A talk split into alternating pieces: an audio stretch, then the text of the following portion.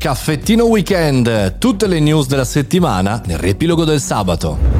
Buongiorno e bentornati al Caffettino Podcast, questo è il riepilogo del weekend, io sono Mario Moroni e qui siamo pronti per ripartire a ricordarci anche tutte le news tech della settimana. Prima di cominciare però volevo ringraziarvi, ringraziare tutte le persone che mi hanno scritto perché se avete avuto modo di ascoltare anche la scorsa puntata di domenica avete chiaramente anche scoperto che ho saltato tre puntate, tre puntate durante la settimana scorsa le prime tre ero riuscito in qualche maniera un po' a registrarle, un po' le avevo programmate proprio perché ho fatto tutta una settimana eh, lontano dallo studio per un malore di mio figlio per cui ora tutto sembra essere a posto ma volevo ringraziarvi proprio perché eh, chiaramente ogni giorno giorno mi scrivete, ogni giorno eh, mi date una mano anche a proseguire questo viaggio, per cui anche un po' chiaramente vostro. Ma partiamo subito, partiamo subito. Lunedì abbiamo cominciato con la storia dell'imprenditore Sinestavi che ha speso 2,9 milioni per l'NFT del primo tweet eh, di Twitter, chiaramente, ma, ma, ma nessuno lo vuole, per cui probabilmente sarà un grosso buco nell'acqua. Forse il primo flop a livello mondiale così gigante per un NFT.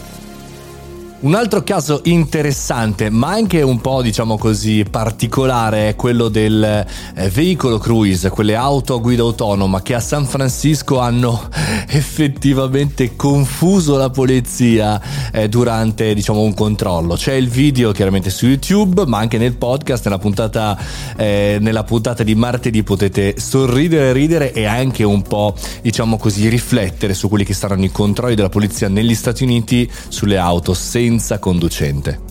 Segway ha presentato un nuovo speaker audio, chiaramente conoscete questa società, ma non per ascoltare la musica in ufficio, o meglio, a meno che non abbiate un monopattino, ma eh, per far rombare i monopattini, cioè voi sgasate con il monopattino e questo speaker audio fa il suono di una delle moto o dei motori che potete selezionare, che è una tematica che sembra solo divertente, ma in realtà mm, ci può far riflettere. Novità importante per il mondo dei social, soprattutto per YouTube, arriva la funzionalità Picture in Picture anche su iOS. Cosa vuol dire? Vuol dire che potremo ascoltare i video di YouTube anche con l'applicazione abbassata. È una situazione interessante perché entra nel mondo dei podcast, entra nel mondo anche dei contenuti lunghi, molto probabilmente cambierà anche l'utilizzo che facciamo di quel social e non vedo l'ora che esca anche in Italia. Venerdì è stata la giornata internazionale, mondiale della nostra terra.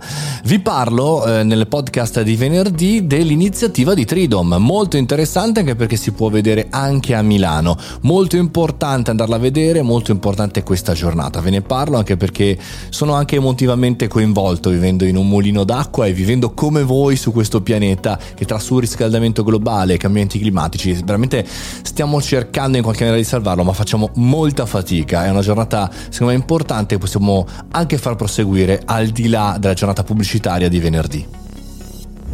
Questo podcast è supportato dal Caffettino Club, caffettinoclub.it, trovate gli amici del podcast, trovate tutti quelli che ne fanno parte nel gruppo Telegram dedicato, ma anche tutti i benefit che potete ricevere se supportate anche con una cifra simbolica questo progetto. Noi ci sentiamo lunedì come sempre alle ore 7.30, io sono Mario Moroni e questo è il Caffettino Podcast.